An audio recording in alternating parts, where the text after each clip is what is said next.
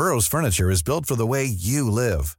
From ensuring easy assembly and disassembly to honoring highly requested new colors for their award-winning seating, they always have their customers in mind. Their modular seating is made out of durable materials to last and grow with you.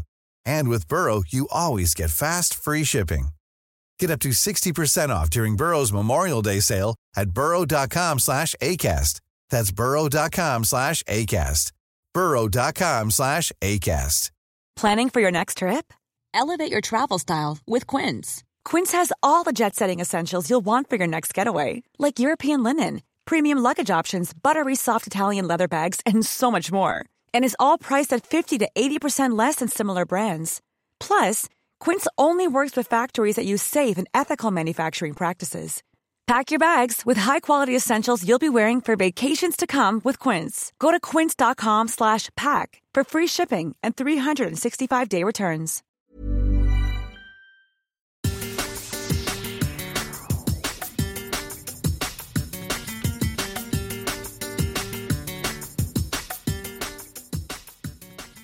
Hello and welcome to this La Liga Lowdown bonus podcast looking ahead to the Europa League match between Zenit St. Petersburg and Real Betis. I'm joined here by Richard David Pike, a European football writer, lover and expert on all things Russian football. He's a big fan of La Liga too, so he's the perfect man to get the take on Betis against Zenit. Richard, welcome. First of all, talk us a little bit about yourself. Good morning, Matt. Yeah, first and foremost, I'd like to thank you, Matt, for inviting me on for this collaboration. I'm a huge listener to La Liga Lowdown in my spare time. And as you can guess from that, I'm a huge lover of Spanish football too and La Liga. I've been to a number of Spanish football stadiums myself down the years, you know, La Romareda in Zaragoza, Anoeta in San Sebastian. And of course, the focus of this collaboration today in the shape of the Estadio Benito Villamarín. 2012, I went there actually. Probably 2002, 2003 was my first season watching La Liga, actually. Quite a famous one as the Real Galacticos team went on to win La Liga, and agonisingly Real Sociedad, having led the league nearly all season long, just missed out by points in the end, I think. So it was a great season to get me hooked on Spanish football, and I've just been a brilliantly avid viewer ever since, you could say. And yeah, just been really enjoying doing the spaces for breaking the lines on European football recently, lover of all things outside the big five leagues and La Liga, and yeah, just under three European competitions as well. That's a packed schedule you've got there, so we'll try and keep it as brief as we can. But first of all, on Zenit St. Petersburg, it's been they're the Russian champions, of course. They're just coming off their winter break. But how would you say their last kind of few years has gone? So yeah, on to Zenit, Matt. It's been, let's say, an underwhelming last couple of seasons in European competition for Zenit, I would say, since the highs of making the Europa League quarterfinals back in 2015, where obviously Sevilla stopped them. They stop everybody in the Europa League. And then, you know, the Champions League round of 16 back in 2016. Their coach, Sergei Semak, was appointed back in 2018 following a dismal sole season in charge of Zenit by Roberto Mancini back in 2017-18, a season where Zenit finished a staggering fifth in the Russian Premier League, barely believable by their dominant situation the last few campaigns domestically. Since Semak took charge of Zenit, they've won three straight Russian titles and are going for a fourth straight title in May. They're currently 2 points clear of second place Dynamo Moscow in the standings, as you know, the league's going to resume in 2 weeks' time after the winter break.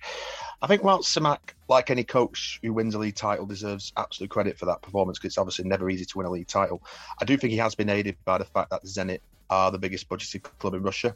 This has led to what you might say was an increased scrutiny on Zenit's performances in European competition. It's a little bit like that with, I would say, RB Salzburg in Austria in recent seasons. It's fair to say in this regard that Semak was under pressure going into this season, and it was poor performances in European competition over the last few years that's led to this pressure. Though it must be stressed, Zenit are not alone amongst Russian clubs in general in this regard. You know, the league's representatives as a whole have underperformed in European competition the last 3 or 4 seasons. You know, the net result will be a big coefficient drop come the start of the 2023-24 European club competitions.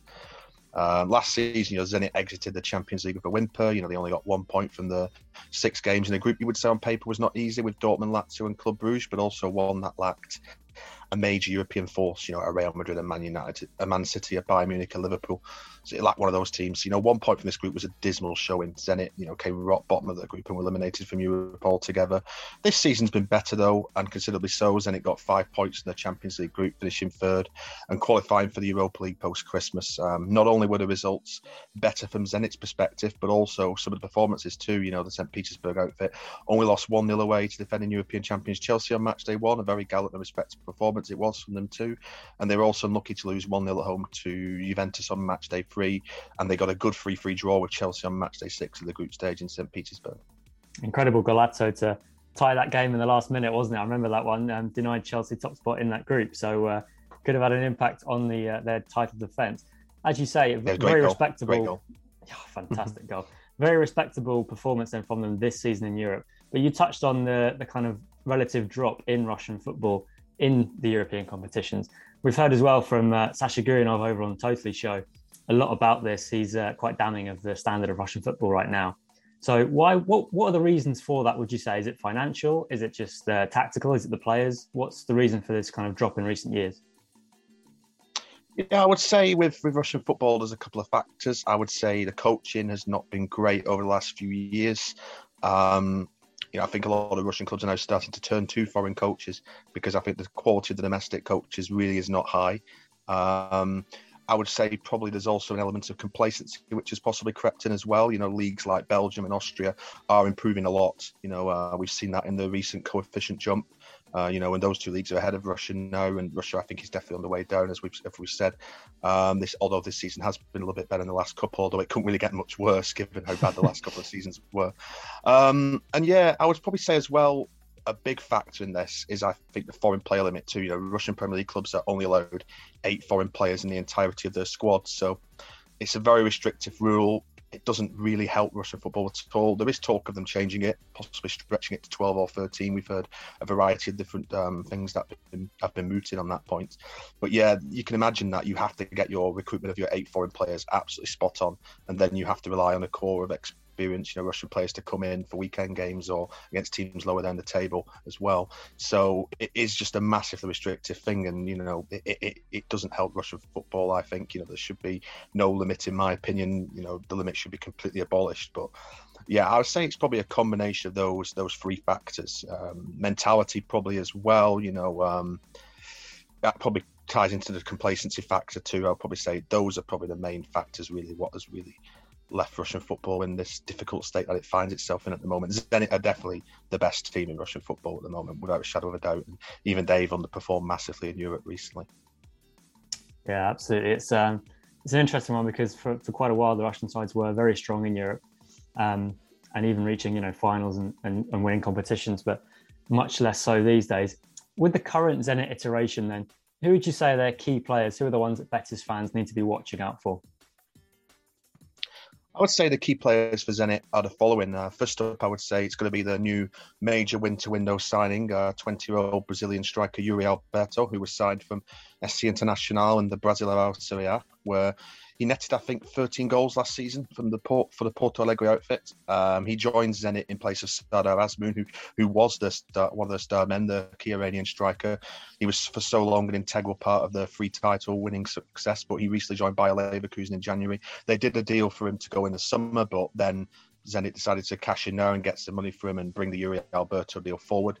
So I confess I've never actually seen Alberto play, but you know, they paid big money for him, so he's going to be a key player for Zenit going forward, and he's going to have to fill big shoes in the shape of someone so key such as Sardar Azmoun. I would say the strength of Zenit's side is their midfield. There's two key players here in the shape of Colombian Wilmar Barrios and Brazilian Wendell. Barrios is the defensive midfielder of this Zenit team. You know, he's the shield in front of the defensive line. He's one of the best players in the entire Russian Premier League, and I'm astonished that after 3 years playing in Russia that no one has come in to sign the Colombian international from the top 5 league. I think he's more than good enough to play for a decent-sized club in these leagues as well. He's composed when dispossessing opponents, you know, not rash at all. He doesn't dive into tackles often and can get attacking and get attacking moves going too. Wendell, I would say, is the box-to-box player in Zenit's midfield. He's the player who, whilst carrying out defensive responsibilities also from time to time, he's what you might call nowadays the transition player in midfield, you know, the player who can transform Zenit from defence to offence. Technically, he's quite good. And, you know, he's been, you know, a good, consistent performer for Zenit since signing for the club in the summer of 2020 from Sporting Club de Portugal. However, the most transformative signing that Zenit have made in recent times was their big-name acquisition last summer, Claudio Luis Rodriguez Pariselanel, or Claudinho, as he's commonly known as. The 25-year-old Brazilian signed from Zenit from Red Bull Bragantino in his homeland immediately after the Tokyo 2020 Olympic Games, where, you know, he won a gold medal with Brazil's under-23s. Claudinho won the 2020 Brasileirão Player of the Year award, and he's the creative player in Zenit's team. He's been a transformative signing in so many ways. Before he arrived, I would say Zenit played a more rigid 4-4-2 formation and maybe a more direct style with more long balls, often hit to target forward Artem Zuber up front. Admittedly, whilst this also worked in the Russian Premier League, you thought when Zenit did this in Europe against higher calibre opposition, especially last season, it often looked a bit outdated. You know, teams were dealing with it quite comfortably. I think signing Claudinho changed everything, though. It's allowed Zenit to switch to what looks like a 4-3-2-1 at times, with Claudinho as one of the two behind the main striker. So yeah, Claudinho, he plays in the half spaces. He doesn't hug the touchline, but he's not positioned dead central too. And, you know, he's got a fantastic shot on him from distance as well. I remember one goal he scored in the league, which was an absolute belter. It was from wide, just outside of the penalty zone. It was just a looping shot which went straight over the keeper. Really good goal.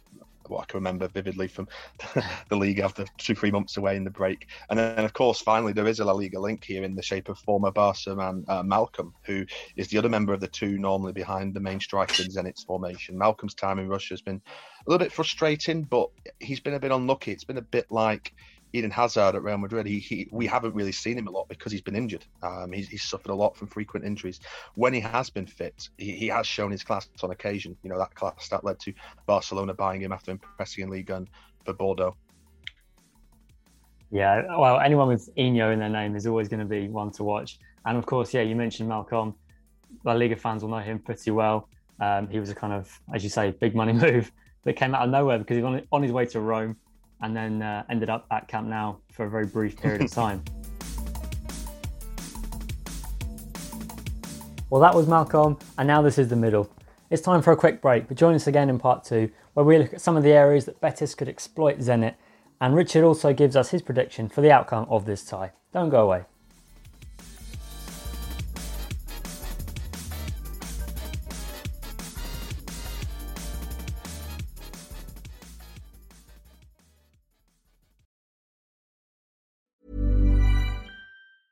Hiring for your small business? If you're not looking for professionals on LinkedIn, you're looking in the wrong place. That's like looking for your car keys in a fish tank. LinkedIn helps you hire professionals you can't find anywhere else, even those who aren't actively searching for a new job but might be open to the perfect role. In a given month, over 70% of LinkedIn users don't even visit other leading job sites. So start looking in the right place. With LinkedIn, you can hire professionals like a professional. Post your free job on linkedin.com/people today. Burrow is a furniture company known for timeless design and thoughtful construction, and free shipping, and that extends to their outdoor collection. Their outdoor furniture is built to withstand the elements, featuring rust-proof stainless steel hardware, weather-ready teak, and quick-dry foam cushions. For Memorial Day, get 15% off your Burrow purchase at burrow.com/acast, and up to 25% off outdoor. That's up to 25% off outdoor furniture at burrow.com/acast. Hey there, it's Michelle Norris. I'm host of a podcast called Your Mama's Kitchen. When I travel, I'm usually looking for a way to find a taste of home when I'm not at home. And one of the things I love to do when I am at home is entertain. And Airbnb allows me to do that. When I was in California recently, I rented a house that had a great kitchen. And when we were sitting around the table, we're all thinking, we're in someone else's house. Someone could be in all of our homes as well. If you have a home, but you're not always at home, you have an Airbnb. Your home might be worth more than you think. Find out how much at airbnb.com/host.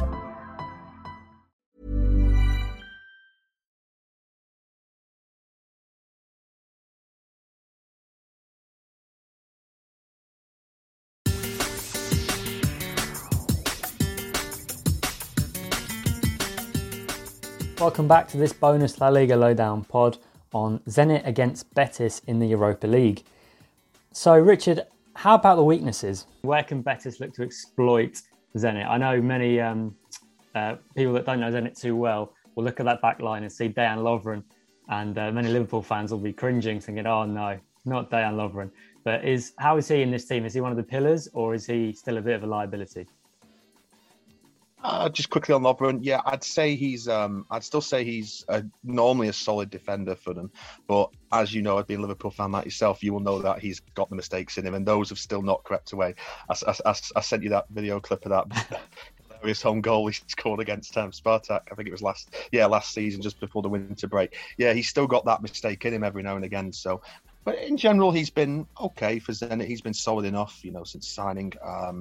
Just a couple of other little things before I go on to the weeks is tactically this season, I think Semak has evolved. As I said, he's gone from 4-4-2 in past seasons, and this place is either a 4-3-2-1 formation, or sometimes even Zenit have tried a 3-4-2-1. I think they played that against Chelsea both times this season because Chelsea obviously operate a back three, and Wilmar Barrios, the normal defensive midfielder in the four-man defence, he dropped in to form a back three in that game against Chelsea. Just quickly on the strengths of Zenit, as I said, midfield, definitely the strength of Zenit with Barrios, Wendell and Claudinho all excelling normally in their roles. Maybe you could argue as well that Zenit do have the advantage of having played a higher calibre of opponent than Betis in Europe this season too, in the shape of Chelsea and Juventus. So they will respect Betis, but probably not fear them in that aspect, if you know what I mean. Obviously, Betis are one of the largest clubs in Spanish football outside of the big three, I would say.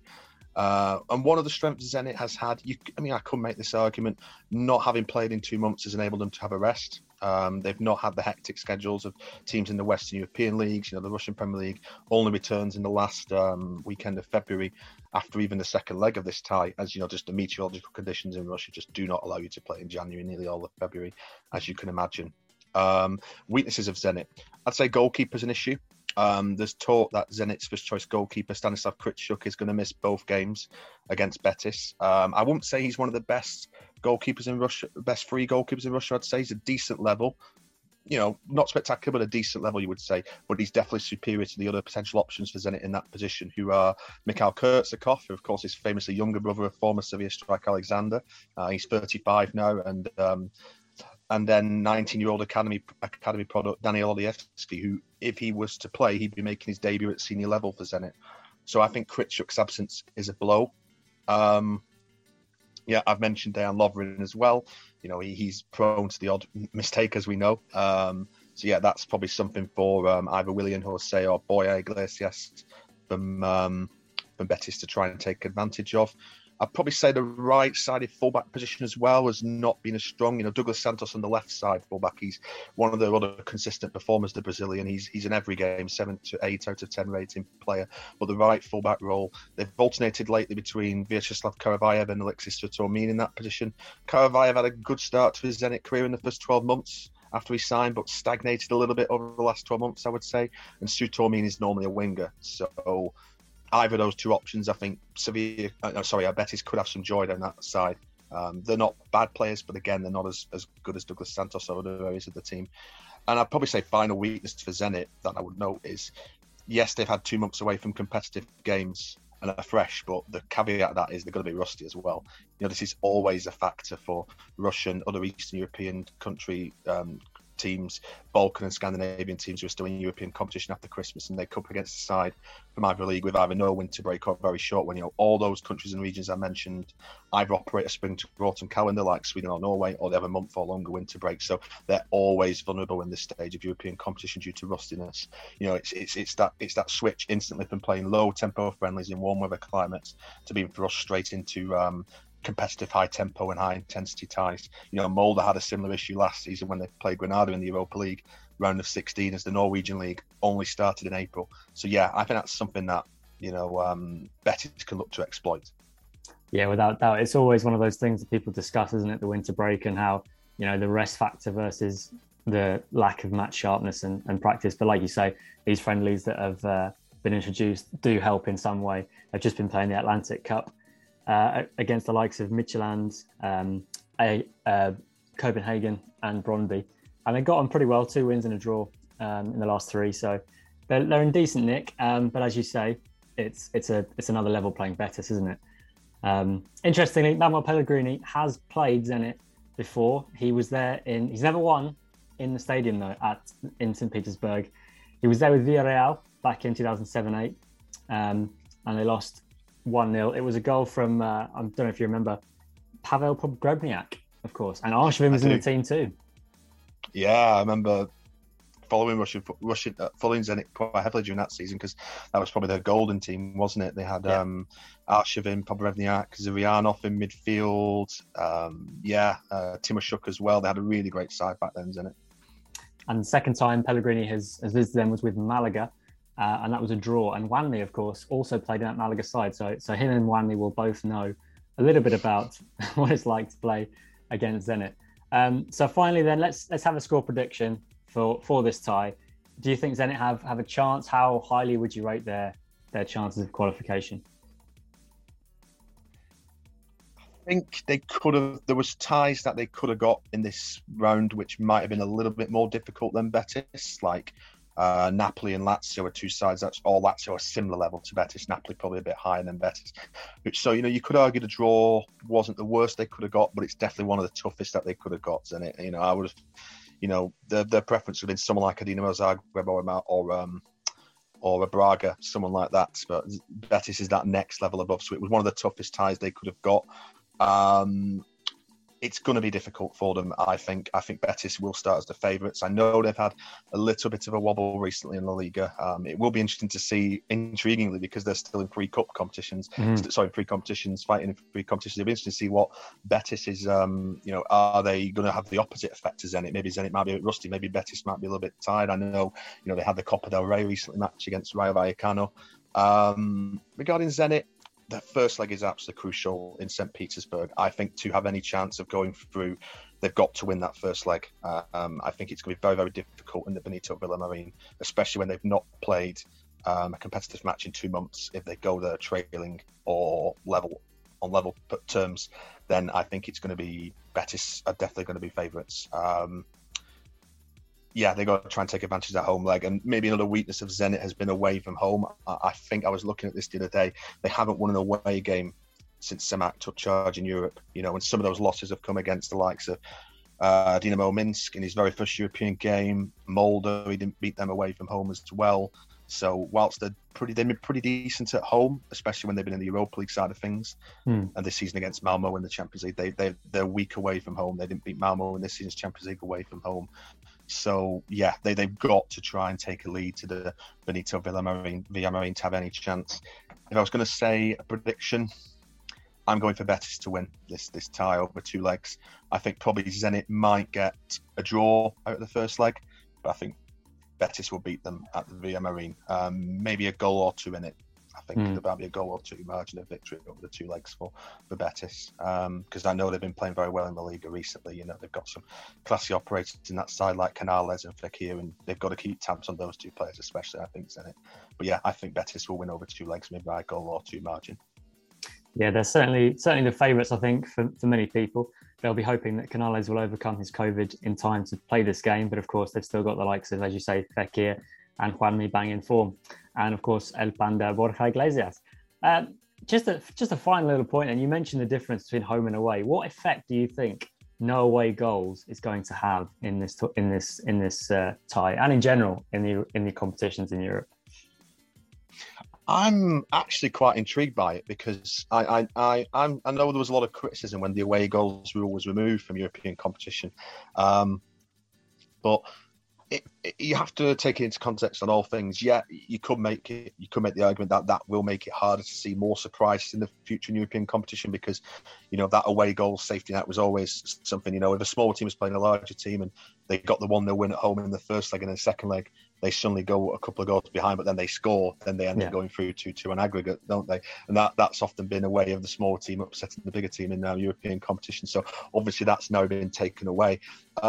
I guess the flip side of that argument is, and I actually was in favour of the away goal being removed now. I think the flip side of that argument is sometimes we saw matches like, I remember Sporting versus Bayern in the Champions League a number of years ago, and I think it was that one where I think in the second leg Bayern just absolutely trounced. I think it was 8-0, and I think it was something ridiculous like 12 12-1 on aggregate or something. And, you know, Bayern won the first leg 4-1, and that was away from home. So already, you know, the idea of Sporting coming out, and attacking them at the start, it just means game over. So I think the away goal rule, I don't think it's actually... It might liven ties up a little bit, because rather than the home team being fearful in the first leg of conceding the away goal, that they might be inclined to attack a little bit more. And, you know, it's not really changed much. You know, as I said, in those Sporting versus Bayern ties I just mentioned briefly just then, Sporting probably went on the attack anyway, despite the away goal being enforced, because they have to make advantage of home advantage in the first place, because they're going to be under the cosh at the Allianz. So I'm not actually that bothered about the away goals rule being scrapped. I think, you know, it's a little bit of an archaic rule. You know, it's not like the 1950s or 60s now in European football, where travelling sometimes took days between venues, and, you know, football has changed a lot now. You can get to and from venues in much quicker time now. So the away goals rule being scrapped, I wasn't all that disappointed by, but it will be interesting to see how it plays into the effect of both teams in this tie. Obviously, I think Zenit, away goals rule in place or not, in this tie would have gone for the first leg, and because they need to win that tie. You know, going to Seville not having a lead is going to be very difficult. So I think the approach of Zenit might not have changed necessarily that much. I think they would have gone for it. So yeah, it's going to be fascinating to see how it all happens. So thank you very much, Richard. Make sure you follow him on Twitter, Richard David Pike, and Russian Football News and Breaking the Lines as well. That's all for now. Look forward to the European games. We'll see if Betis can avoid any surprises against Zenit. But as you know now, you've got the full lowdown on the Russian outfit. So yeah, once again, thanks very much, Richard, and we'll see you soon. Pleasure, Matt. Thank you.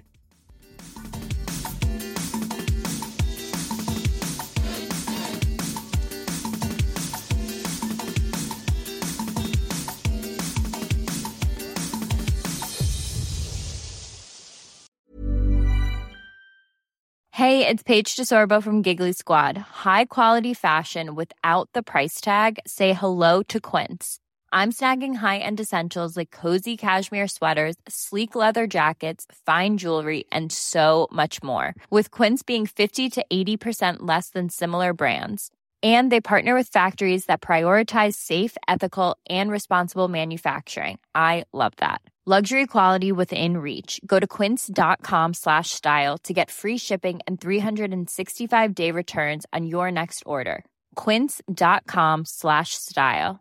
Mom deserves the best, and there's no better place to shop for Mother's Day than Whole Foods Market. They're your destination for unbeatable savings. From premium gifts to show-stopping flowers and irresistible desserts, start by saving 33% with Prime on all body care and candles. Then get a 15-stem bunch of tulips for just $9.99 each with Prime. Round out Mom's menu with festive rosé, irresistible berry chantilly cake, and more special treats. Come celebrate Mother's Day at Whole Foods Market.